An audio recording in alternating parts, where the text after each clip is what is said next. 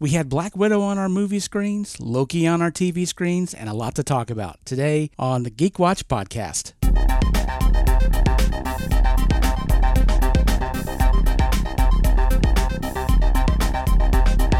This is the Geek Watch Podcast with Brian Hatcher and Mandy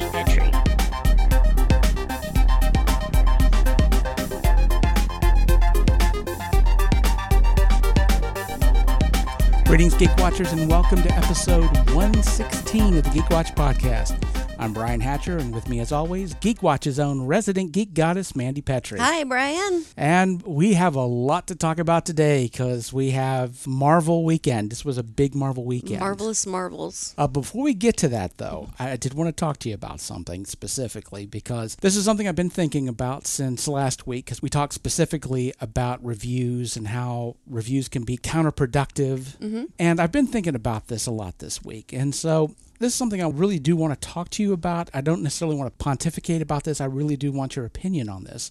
But I'm about to say something I can't believe I'm about to say. Mm. I feel like reviews are really screwing up geek culture. And I realize how weird it is for me to say that because, of course, I've given a lot of TV and movie reviews on the podcast, as well as doing movie reviews with Kevin mm-hmm. and The Real Deal. So the irony of me saying something like this is not lost on me. But I've been giving a lot of thought about reviews and the way that they are done. And like I said last week, a lot of reviews are mostly opinions. They are, you know, people talking about what they like and what they don't like, which I don't have a problem with. Now, I do remember a movie reviewer on YouTube, John Campea, was talking about movie reviews and people getting upset about movie reviews they don't agree with. And the point that he made was look, there's nothing to get upset about. This is just somebody's opinion. And when I first heard that, that bothered me because reviews shouldn't just be your opinion. It shouldn't mm-hmm. just be about do you like something or you don't like something. There's a structure to it. It's just like if you're doing a critique of somebody's manuscript, which as a writer I've done many times. It's not just about I like this, I didn't like this. There's certain things about a movie or any work of art that you can talk about from an academic standpoint. Well, like when you, you say the word critique, like when I think of a critique, I don't think of that as something of I like this or I don't like this, is does this work? Yeah. because something could look really cool. That could look really neat, but to critique it and say, but this isn't going to work. Right. There's a level of an authority when you talk about critiques or reviews. And, and I think ultimately that's where movie reviews, television reviews, I think we run into a problem because people are talking about their likes and dislikes, but they're talking about them in an authoritative manner. In other words, mm-hmm. because they didn't like something, no one else should. Yeah, well, and okay. especially yeah, because this didn't go the way they wanted it to go. They didn't see this particular thing, or a story did not resolve itself in a manner they wanted to see. It was wrong, and it was bad. It was okay. bad, and it was mm-hmm. wrong. Something I said last week is that you know, if this is your opinion. It's your opinion. If you're doing a review, it's different, and I think that that line has been blurred mostly. Mm-hmm. Now, the big question, of course, is who am I to criticize the critics? What gives me authority to say how they should do anything? And the answer ultimately to me is I don't have any authority. Honestly, a lot of this I've been thinking about, and as far as an approach to critique, this is directed to me. I feel like many times what I've done is I have taken my opinions on certain things and I have put an authority behind them. I'm just as guilty of basically taking my likes and dislikes and my preferences and turning them into an authoritative commentary. I'm saying this specifically because if somebody else hears this and they go, well, maybe I should make an adjustment, great. I think that's fine. This is more directed to me, I think, than anybody else because I've been as guilty as anybody of turning my preference into the law. And I want to, from this point forward, make a concerted effort not to do that anymore. Although, quite honestly, I wouldn't mind seeing someone take a review video and then review that reviewer reviewing the a movie. review Inception. Yes, yeah. Well, Bob here, he said this about the movie, and I don't think he uh, followed through and used his voice the way that he should. And look at the camera angle here. I mean, you can see straight up his nose. I would enjoy seeing that. I would. Well, like I said, most of what I've wanted to do with this, I want to make an effort going forward to make it a point that, you know, when I'm reviewing something, which we're going to be reviewing a couple things today, but mm-hmm. when something is my opinion and it's my preference to be more demonstrative when that's the situation where it's like, well, this happened and I would have preferred it to be the other way. That doesn't necessarily mean that the screenwriter did the wrong thing or the director did the wrong thing. Anything that's my personal preference, I need to be more obvious that this is my personal preference in what I say in my reviews. So It's not something I really had thought about. Just kind of feel like when we speak on the Geek Watch, I feel like everything we talk about is simply our opinions. And uh, I don't really feel like we have this overpowering authority. I think to me, it's like our listeners are just interested in what we think. So I'm I've just never really had thoughts on it until or until now. I don't feel you've ever done anything like that. I feel that sometimes I have. Ah, okay. And so, that being the case, I want to make more of a concerted effort not to do that. Sometimes I may miss the mark even from this point forward because obviously this is a habit I need to break. But call me out if I do. You know, say, well, Okay. hold, hold up now. Is that just your opinion on something? I guess thinking Inglourious Basterds, all the people complaining about it not being historically accurate, and then needing to remind them this this is a movie, it's not real. And oh, who was it? Um, I can't remember who did a painting of the Mona Lisa and painted a mustache on it, and the art world went hysterical and said, "How dare you deface the Mona Lisa?" And he said, "I didn't deface the Mona Lisa. This isn't the Mona Lisa. This is something I painted." Yeah. there's a, a real point to understanding that there's an intent in art. Even if you disagree with the intent, you should be able, in a critical way, to say that, okay, this is not something that I would necessarily appreciate or like, but what they were trying to do, they succeeded. Mm-hmm. I think that's something that as a reviewer, I want to try to make more of an effort to remember. And I think what's really driven this home is that there are review channels on YouTube and other places as well that you go through their back catalog and all it is is videos of people just basically hate watching and complaining about stuff that they claim to like. And I see this a lot, and I've really, really noticed it. It was back in May where I did an entire detox of being online. I didn't uh, watch videos, I didn't go on social media. It was like a dry October of technology. Very much so.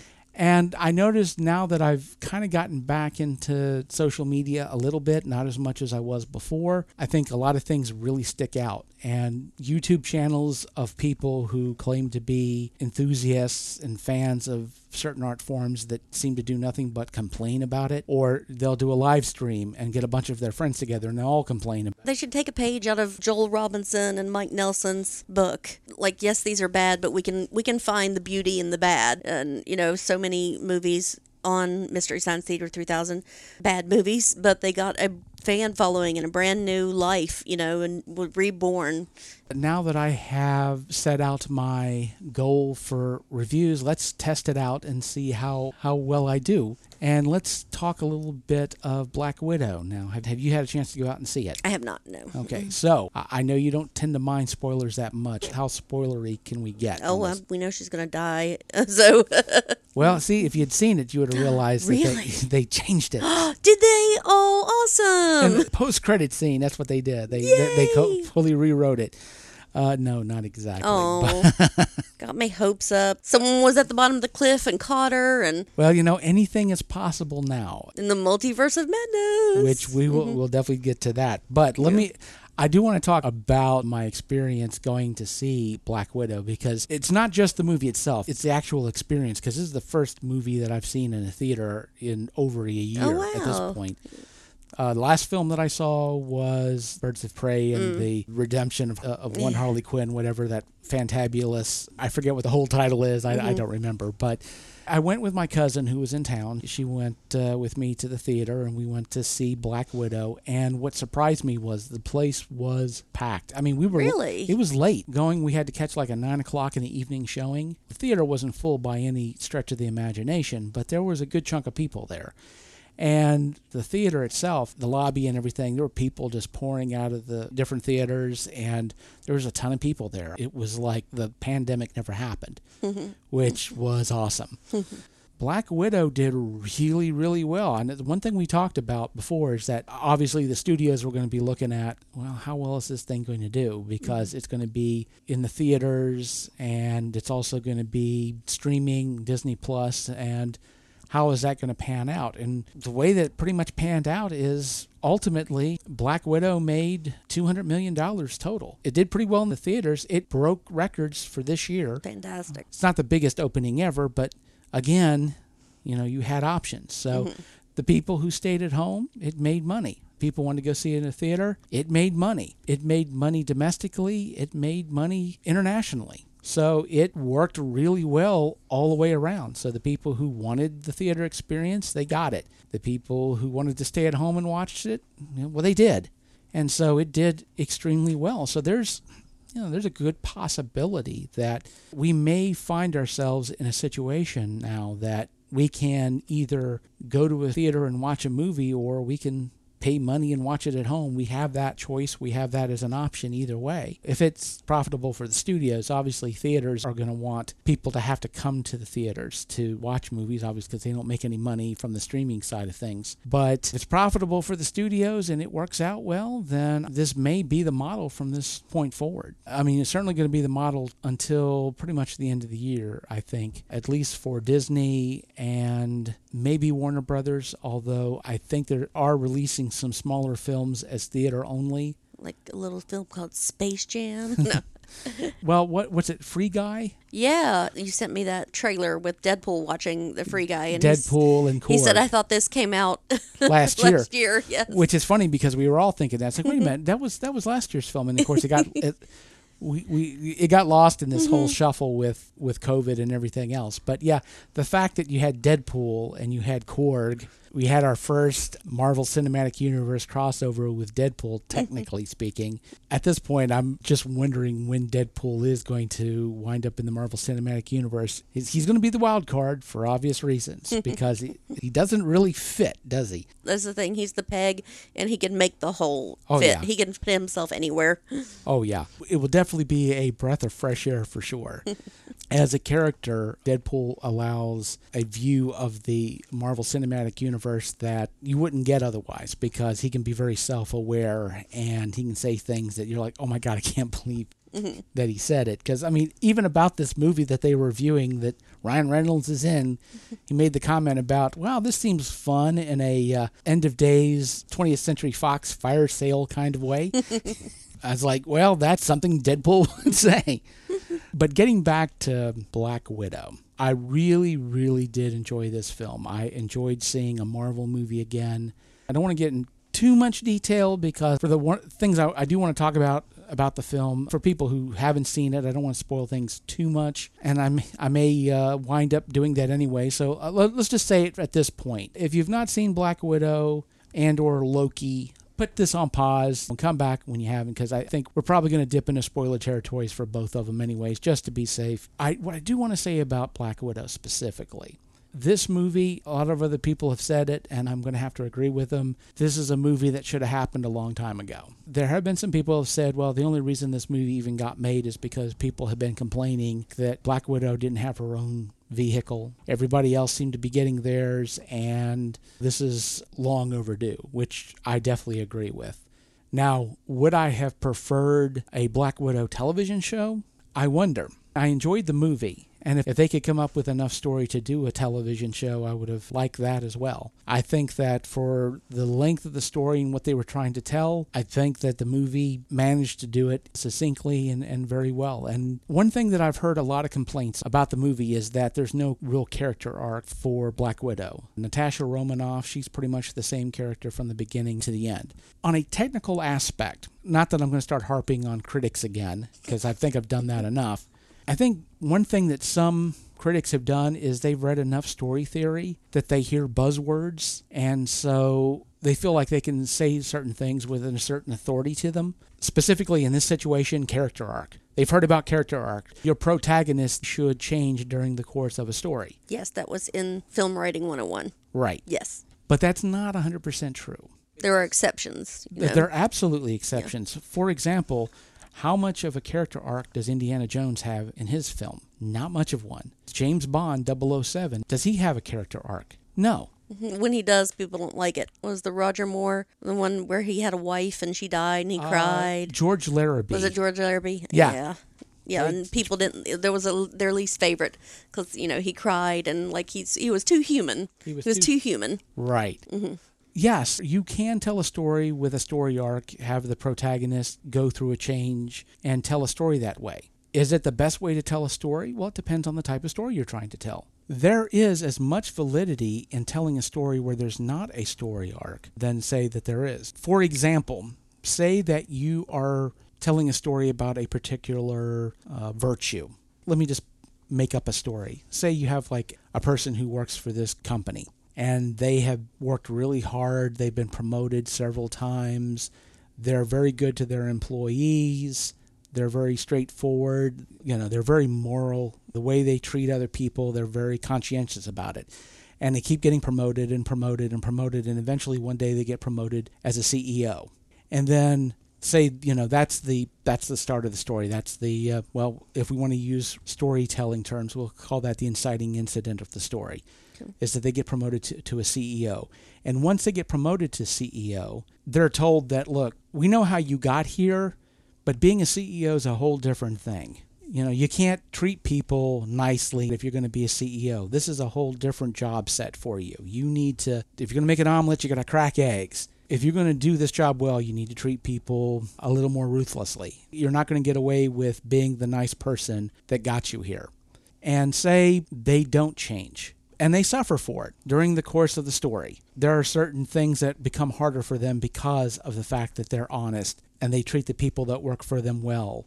But at the end, the situation turns out that they're better off, the company is better off. And so, if that's the type of story that you're wanting to tell, if you're wanting to take a virtue and highlight it, then the whole point of the story is your protagonist doesn't change. They stay steadfast. You want to highlight this virtue, so you put a character with that virtue in a situation where it seems like dropping that virtue would be in their best interest, and they don't. And by the end of the story, they're better off for it. And so the whole point of the story is that there is no arc, that this virtue does have merit. And that's the point of the story. And so that's as much a valid method to tell story as having a character who is mistaken about something that they believe in and through the course of the story they realize that they've made a mistake and they changed. Either way you can tell a story and one of them isn't necessarily better than the other one. A screwdriver is not any better than a hammer but if you got nails you want to use a hammer and if you got screws you want to use a screwdriver. So depending on the type of story that you tell will determine the method of telling that story. And so when i hear people say well scarlett johansson's character didn't have a story arc that doesn't bother me because the whole point of that story is the fact that her dedication, her loyalty, when everything in, around her tells her everybody has betrayed you, they're trying to hunt you down because you basically stuck with Steve Rogers and made a moral choice. You know, now she's on the run because of it. She is constantly being put in a situation where paying off her debts and being loyal to people is constantly being tested. And so the whole point of the story isn't that she changes, but that she doesn't change. In fact, there's one scene in this story where we have the Taskmaster. And a lot of other people complained about the Taskmaster because the Taskmaster, and, and this is going to be a spoiler, but the mm-hmm. Taskmaster turns out to be somebody from Tasha's past. She was sent to kill somebody who uh, was the head of the Red Room, which was this organization that basically created her and these other Black Widows in the ballet school. she basically made a pretty ruthless decision because the plan, and this was her and Hawkeye. This was the whole talk about Budapest. And so they were going to basically blow up an entire building to get this guy. And this guy's daughter shows up, and it's her call whether to blow the building. And she makes the call to go ahead and do it. And, you know, it's like, well, she's just going to be collateral damage. Well, it turns out that he lives, but it also turns out that he turned uh, his daughter, who, who had survived, although horribly injured, into the Taskmaster. Okay. And so the main villain was basically this character that Natasha is directly responsible for because of what she did. And there's a scene that people just absolutely freaked out about There was a scene where the Taskmaster was trapped in a cell when the Red Room, which again another spoiler is this floating citadel mm. that's getting ready to crash because they've sabotaged the engines and they're getting ready to, to crash this thing. Natasha finds the Taskmaster who's trapped in this cell as this thing's going down. And knowing full well that the Taskmaster is going to attack her because she can't help it. Taskmaster is literally programmed as a fighter. Mm-hmm. And even if she didn't want to attack Natasha, she can't stop herself. Mm-hmm there's a lot of like brainwashing manchurian mental, candidate yeah. Lots of that going on queen and, of diamonds. Yeah that's a huge part of this. And knowing what's going to happen if she lets the taskmaster out of the cell she does it anyway. And people got upset with it. Why in the world would you do that? Well that's the point of this. She knows what she did how responsible she was for the taskmaster in the first place and knows that even though it's going to make her situation more difficult she knows what the right thing is to do and she does it. And by the end of the movie, the Taskmaster is freed from her programming. So it was the right choice. And people kind of forget the end of that. You know, some people are like, that was stupid. Why did she do that? Because it was the right thing. And is also the reason, again, why Black Widow doesn't have a character arc. Because the point isn't the fact that she changes, the point is that she doesn't. That's the point of the story. Mm-hmm. Her belief in loyalty, in family, in doing the right thing, even when it makes things difficult for her, uh, very difficult in many cases. She still does it. I really enjoyed where they went with it. It was a, a short little visit to a character that was well overdue, and we did get to, like I said, we got to see a lot of callbacks on certain things. Now, was the movie perfect? Are there things about it that maybe I would have done a little differently?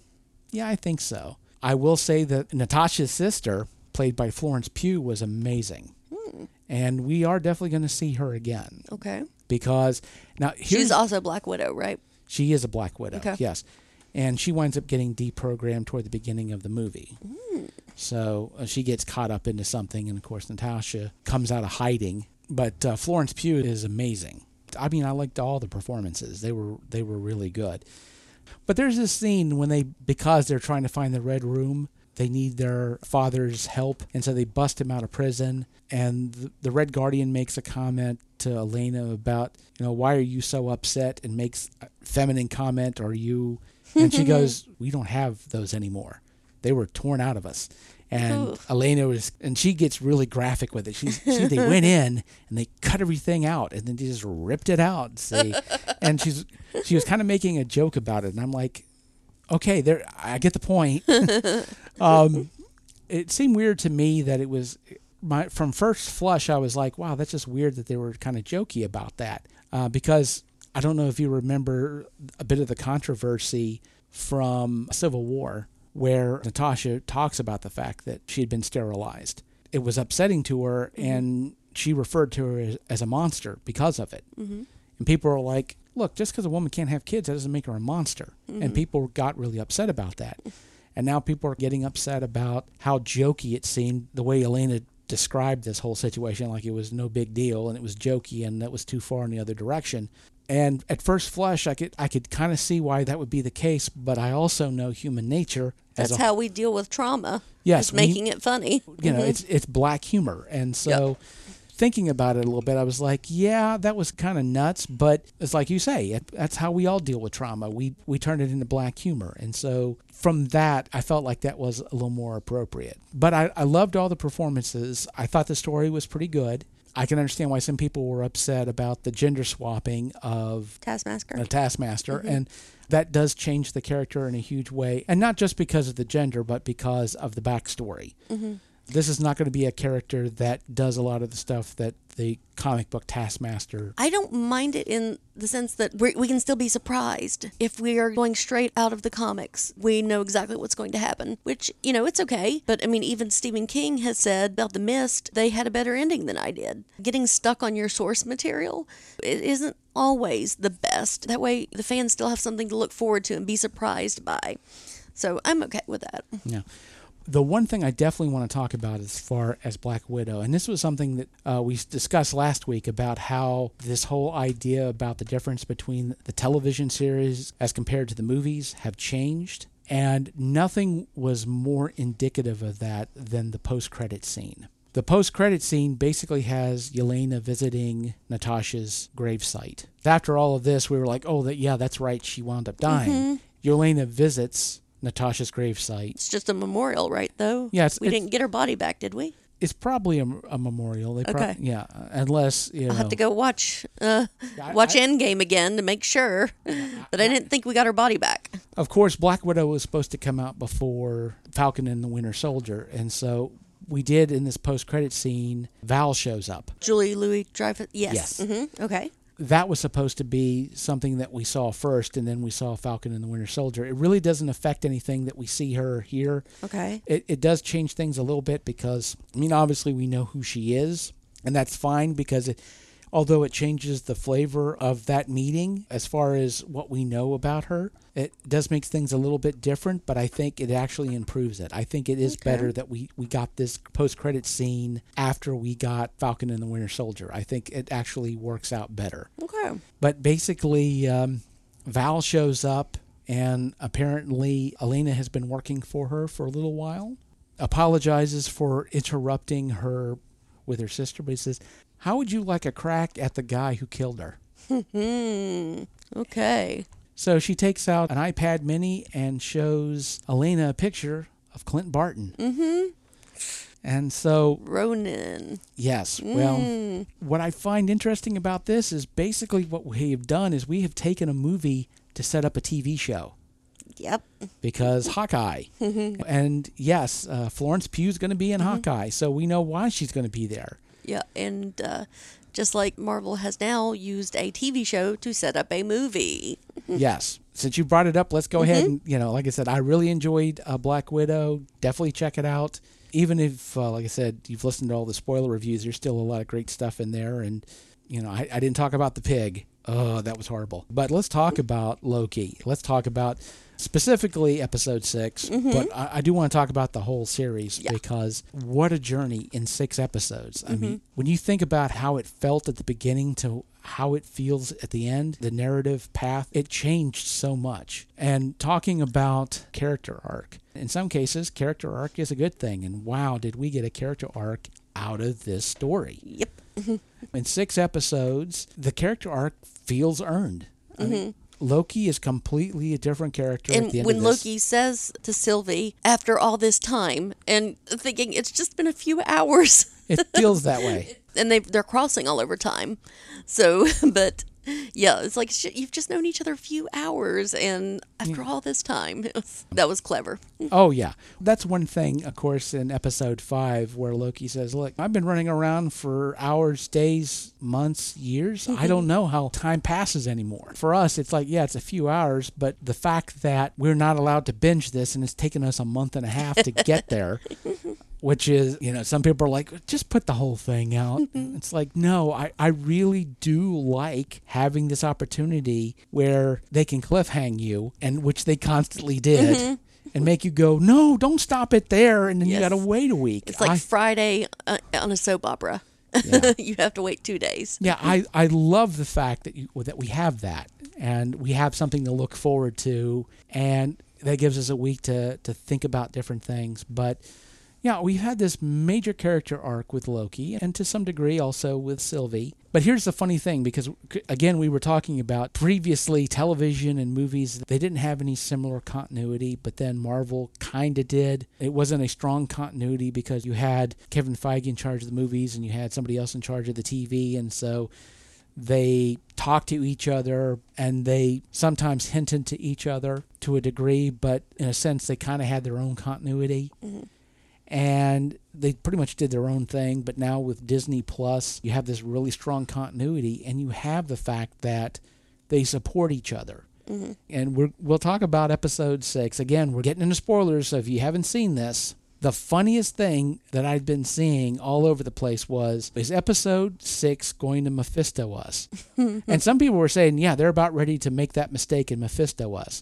The whole deal with everybody was looking forward to seeing Mephisto mm-hmm. in WandaVision, and we didn't get it. Now everybody's talking about Kang the Conqueror. And of course, they're not going to do Kang the Conqueror on a TV show. This is going to be one of their, this is going to be the main villain, phase mm-hmm. four, possibly phase five. They're not going to bring out Kang the Conqueror On this TV show. They're going to indicate him, sure, but they're not going to bring him out. And God help me, they exactly what there they he did. was. There he was.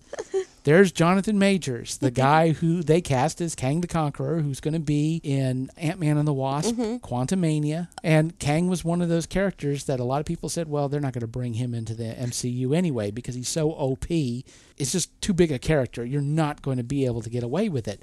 And Here he is. there they are. And, mm-hmm. and they introduced him in a TV show. Yeah, and I don't know much about Kang. I barely remember him from maybe a couple episodes of the animated Spider-Man series from the 90s. Mm-hmm. That's about all I remember. So I had to do some research on him to figure him out. And gosh, when Loki is running through, you know, what we think is the TVA and he runs into Mobius and Mobius says, "Now wait, what's your name?" And oh, it's so heartbreaking, Brian. Oh, and we yeah. think he's not going to get on his jet ski and it's He may not even like a jet ski.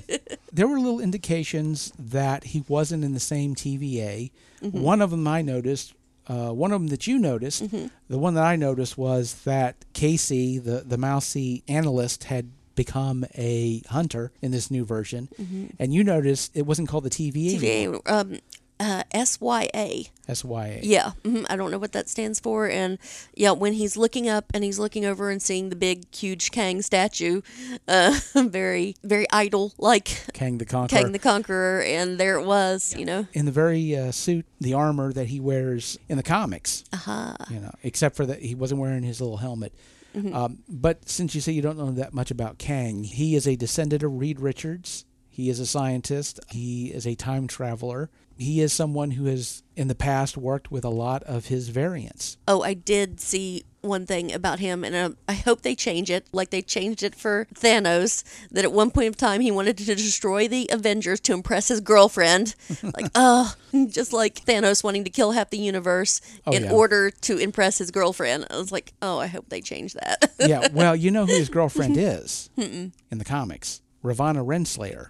Oh, um, Judge Judge Renslayer. Yes. Oh, really? That was one of the tip-offs that Kang, that Kang was involved. Yes, Ravonna Uh-huh. Warrens is out of the comics, and she is Kang's girlfriend, and in in Okay. in the comics actually impersonated him at one time, oh, Hmm. Yeah. and everything. So So she was kind of open ended in at the end of episode six, right? We we don't really know. well, what she she basically with her. yeah she disappeared. Apparently, Yeah. apparently something that Kang sent her. Mm-hmm. Sent her basically a message, made her pack up her stuff. Yeah, because we saw temp- yeah. Mm-hmm. we saw her as the teacher, and then next thing she's just gone. Yeah. She, Yeah. She packed up her stuff after she disarmed Mobius and took the pruning stick. And he asked her where she's going, and she says to find free will, and she disappears. So, I mean, obviously, the season two might Yes. explain some of that. So excited, and uh, I love that post credit stamp. Yes. Loki will return, and again, it's so bureaucratic, so paperwork, so anachronistic. A such a futuristic uh, place. We have these very anachronistic, old-fashioned technologies. You know, I, let me tell you, you know what the one thing that really got me about episode six, the one thing that I love the most, it was that moment when Loki and Sylvie were fighting. You know, this fight and this figuring out do we kill Kang or not. I love that because of the fact that it's not a simple answer. You've got two really bad choices. Either you allow him to continue doing what he does or kill him and cause you know, this war to start up again. And now we have thousands upon thousands of Kangs and some of them pretty freaking evil. Mm-hmm. So there's not a clear cut, correct answer to any of this. You know, Loki feels a certain way about this. His view is very similar to I don't know if you're familiar with with the Aesop's fable. It's a fox who gets caught in a river and mm-hmm. is trying to pull himself out of the river but can't. Mm-hmm. And a crow comes along and says, "I'm not strong enough to pull you out, but at the very least, maybe I can eat some of the ticks off your back that are drinking your blood." Mm. And the fox says, No, don't, because they are now sated with blood. If you eat the ticks, new ones will show up and they'll be thirsty. Hmm. Basically, a moral tale about, yeah, sometimes politicians are corrupt, but if you get rid of them, you Worse. just you could replace them with corrupt, hungrier Oh, okay. politicians. Mm-hmm. And that was the situation that Loki was looking at. It's like he's bad, he's definitely a villain, But we Uh, don't want something worse. yeah, mm-hmm. we don't want something worse. And it amazed me how many reaction videos that I watched after watching Loki of people having these existential arguments about whether that person, you know, they should have killed that person off or not. Mm-hmm. People that you wouldn't think would be having existential arguments, but they are. and I love that. Mm-hmm. But the one thing about episode six that I love the most was after this fight, and Sylvie's going in for the kill, and Loki goes right in front of her, and she's holding that sword to his neck. Mm-hmm. And he tells her, I don't want to hurt you. I don't want a throne. The next thing that he says, everybody is like, oh, he's going to say that he loves her. And then the script takes it up a complete notch and says, I just want you to be okay. that to me was so good because there was a path that you figured it was going, a mm-hmm. very cliched path. But the fact that instead of saying how he felt, he expressed concern about what she felt, said more about how much he loved her mm-hmm. than he would have said if he'd said, I loved you. That was next level screenwriting brilliance. Mm-hmm. I didn't expect that, and I was blown away. It was so sublime, and it said more about Loki's character mm-hmm. than anything else. He said, I love you in a way that it was absolutely undeniable. If he said, I loved you, that could have been a lie. Mm-hmm. The thing he thought to say was, I want you to be okay. No matter what I have to go through. Yeah, it's like, get- just want you to be okay. That mm-hmm. meant he was thinking about her instead of himself. That was one of the most brilliant things I think in the entire episode. It was such a small thing. It was so well crafted, well thought out. Mm-hmm. It was absolutely perfect. And I love that. That's why I, this is probably my favorite of the Marvel shows mm, so mm-hmm. far, I would say, because there was so much that it did, and it did so well Yes. with six episodes to have such a massive change in a character, but it, I'm completely bought into it. It makes absolute sense, and I can definitely see it. They didn't fast forward through it, and they didn't ask you to suspend disbelief. This is a character change that makes absolute sense, and you see this growth through the course of the story, which is it's just fantastic. And look how much stuff it's set up. Movies and season two Yeah. and Well, for the fir- I mean, so the, the next on. TV show that's coming up is What If, mm-hmm. which is all alternate reality. So Yes, you've so literally exciting. you've totally set up for that. Mm-hmm.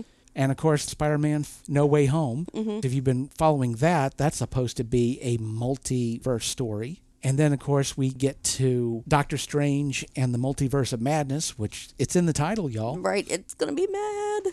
And then after that, then we get Ant Man and the Wasp Quantumania, which Mm-hmm. again we have Jonathan Majors as Kang the Conqueror. He's, Right. We already knew he was cast, mm-hmm. and that's why seeing him in Loki was such a surprise. Right, and we haven't seen this Kang yet. We've seen the uh, quote unquote benevolent Kang. Now we're going to see an evil Kang. What's going to happen next? If you've followed him in the comics, you know that this is a serious messed up character. He's capable of pretty much anything. Again, because of the fact that he gets to read the script before anybody else because he's a time traveler. Mm-hmm. He is one of the biggest, most dangerous villains in the Marvel universe. Anywhere. And the fact that they are introducing him after a lot of people, myself included, thought There's no way. there's no way you could bring him in. He's just way too overpowered. It's too huge. It's too mm-hmm. big. It's it's it's too massive. But again, I never would have thought you'd have been able to do this with the Infinity Gauntlet, and they did. Mm-hmm. And so, I you, I I want to see Mojo. I really do. what they could make that character with mocap right now and this multiverse everything that we could bring in. I, I really want to see Mojo. oh yeah, I, I definitely want to see. Mm-hmm. Maybe Josh Gad. I'm not sure. Yeah, that that's pretty inspired. I have to mm-hmm. say, Loki was fantastic. Six episodes of mm-hmm. really great television. And now I don't even say what if as a palate cleanser because it's going to be different. But the thing about it is now that they have opened this up, it's like all these different things have happened now. The, the, the timelines have split. Anything is possible. And so that gives you the opportunity to tell all of these stories. And we've only gotten a hint the type of stories they're going to be having in this uh, new series. They can go anywhere now. Everything is possible. They have opened up the world. Oh, this is going to be an interesting year. And with that said, we come to the end of episode 116 of the Geek Watch podcast. Thank you for tuning in and uh, check in next time for the latest in geek news and views with the Geek Watch podcast. For Mandy Petrie, this is Brian Hatcher reminding all the Geek Watchers out there We're all geeky about something. Be proud of yours. See you next time. Thank you for listening to the Geek Watch podcast. If you enjoyed this program, don't forget to like and subscribe on your preferred platform and share this podcast on your social media. For links to all the ways you can listen to the Geek Watch podcast, as well as leave comments and suggestions, visit our website at geekwatch.net. The Geek Watch podcast is a Hanging J production.